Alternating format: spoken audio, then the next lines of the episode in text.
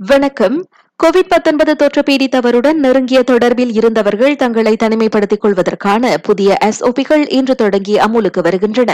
அவ்வகையில் அத்தொற்று கண்டவருடன் அணுக்கமாக இருந்தவர்கள் ஒருவேளை ஊக்க தடுப்பூசி போட்டு முடித்தவர்களாக இருந்தால் அவர்களுக்கு அறிகுறிகள் இல்லாத பட்சத்தில் தங்களை தனிமைப்படுத்திக் கொள்ள வேண்டிய தேவையில்லை. ஆனால் அவர்கள் அணுக்க தொடர்புக்கு ஆளான தேதியில் இருந்து முதல் மற்றும் மூன்றாம் நாள் அத்தொற்றுக்கான சுய பரிசோதனையை மேற்கொள்ள வேண்டும். ஒருவேளை கொரோனா தொற்று பீடிக்கவில்லை என்பது உறுதியானால் அவர்கள் வழக்கம் போல் இருக்கலாம். அப்படி ஒருவேளை தொற்று உறுதியானால் அவர்கள் மை சுஜாத்ராவில் அத்தகவலை பதிவேற்றி தங்களை தனிமைப்படுத்திக் கொள்ள வேண்டும் என சுகாதார அமைச்சு முன்னதாக கூறியிருந்தது.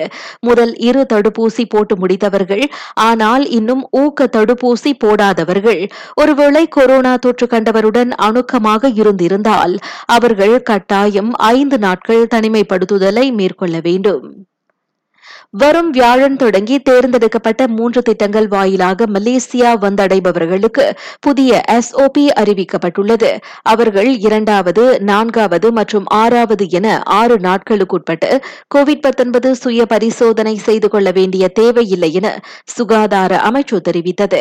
தடுப்பூசி போட்டு முடித்தவர்களுக்கான தரை மற்றும் வான்வழி பயணப்பாதை திட்டம் விடிஎல் லாங்காவி அனைத்துலக சுற்றுலா குமிழி திட்டம் எல்ஐடிபி மற்றும் குறுகிய கால வணிக பயணங்கள் ஓஎஸ்சி ஆகியவற்றை அந்த மாற்றம் உட்படுத்தியிருக்கும் என அமைச்சர் கைரி ஜமாலுடன் தெரிவித்தார். எனினும் மலேசியாவுக்கு பயணிப்பதற்கு இரண்டு நாட்களுக்கு முன்பாகவும் மலேசியா வந்தடைந்த பிறகும் அவர்கள் கொரோனா தொற்றுக்கான பரிசோதனை மேற்கொள்ள வேண்டும் என்ற எஸ்ஓபியில் மாற்றம் இல்லை என அமைச்சர் கூறினார்.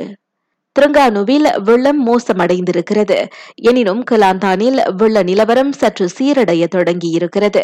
ஆக கடைசி நிலவரப்படி அவ்விரு மாநிலங்களிலும் இருபத்தி நான்காயிரத்திற்கும் அதிகமானோர் வெள்ளத்தால் பாதிக்கப்பட்டுள்ளனர். அவர்களில் பதினேழாயிரத்திற்கும் அதிகமானோர் திருங்கானுவை சேர்ந்தவர்கள். கலாந்தானில் ஏழாயிரத்திற்கும் மேற்பட்டோர் துயர் துடைப்பு மையங்களில் தங்கியுள்ளனர்.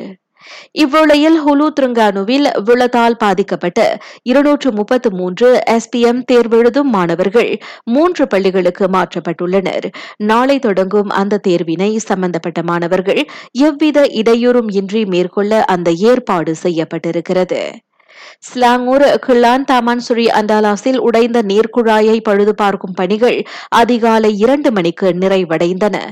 இதையடுத்து நேற்றிரவு தொடங்கி கிளானில் பதினோரு இடங்களில் பாதிக்கப்பட்ட தண்ணீர் விநியோகம் வழக்க நிலைக்கு திரும்ப தொடங்கியிருக்கிறது. நான் சௌரியம்மாள் ராயப்பன். வணக்கம்.